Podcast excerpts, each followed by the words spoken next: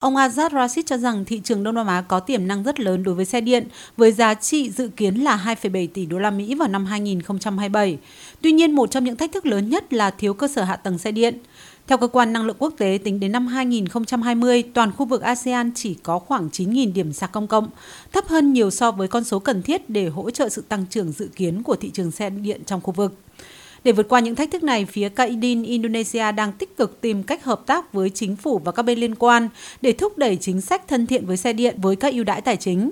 Ngoài ra, Indonesia cam kết thúc đẩy sự hợp tác giữa ngành công nghiệp xe điện của Indonesia và Việt Nam.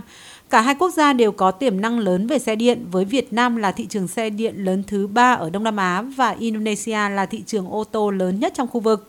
Bằng cách hợp tác và chia sẻ kiến thức cũng như nguồn lực, hai quốc gia có thể khai thác toàn bộ tiềm năng của thị trường xe điện trong khu vực ASEAN.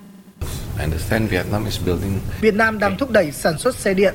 Tại sao chúng ta không hợp tác với nhau để tạo ra một sức mạnh tổng hợp trong vấn đề sản xuất pin, các linh phụ kiện? Indonesia cũng có nhiều lĩnh vực có thể mời gọi Việt Nam hợp tác. Tôi tin rằng có cơ hội thúc đẩy giá trị sức mạnh tổng hợp trong khuôn khổ ASEAN để khối trở nên mạnh mẽ hơn.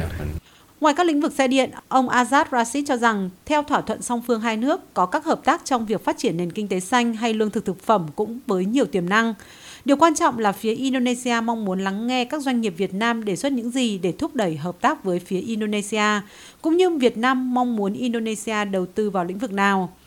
Với tổng GDP của Indonesia và Việt Nam chiếm hơn 60% tổng GDP của ASEAN, Indonesia mong muốn hợp tác với Việt Nam để thúc đẩy sự phát triển của các lĩnh vực ưu tiên đã được chính quyền của Tổng thống Indonesia Joko Widodo xác định như phát triển cơ sở hạ tầng, năng lượng tái tạo, công nghệ cao, chuyển đổi kỹ thuật số, đưa ASEAN trở thành tâm điểm của tăng trưởng toàn cầu.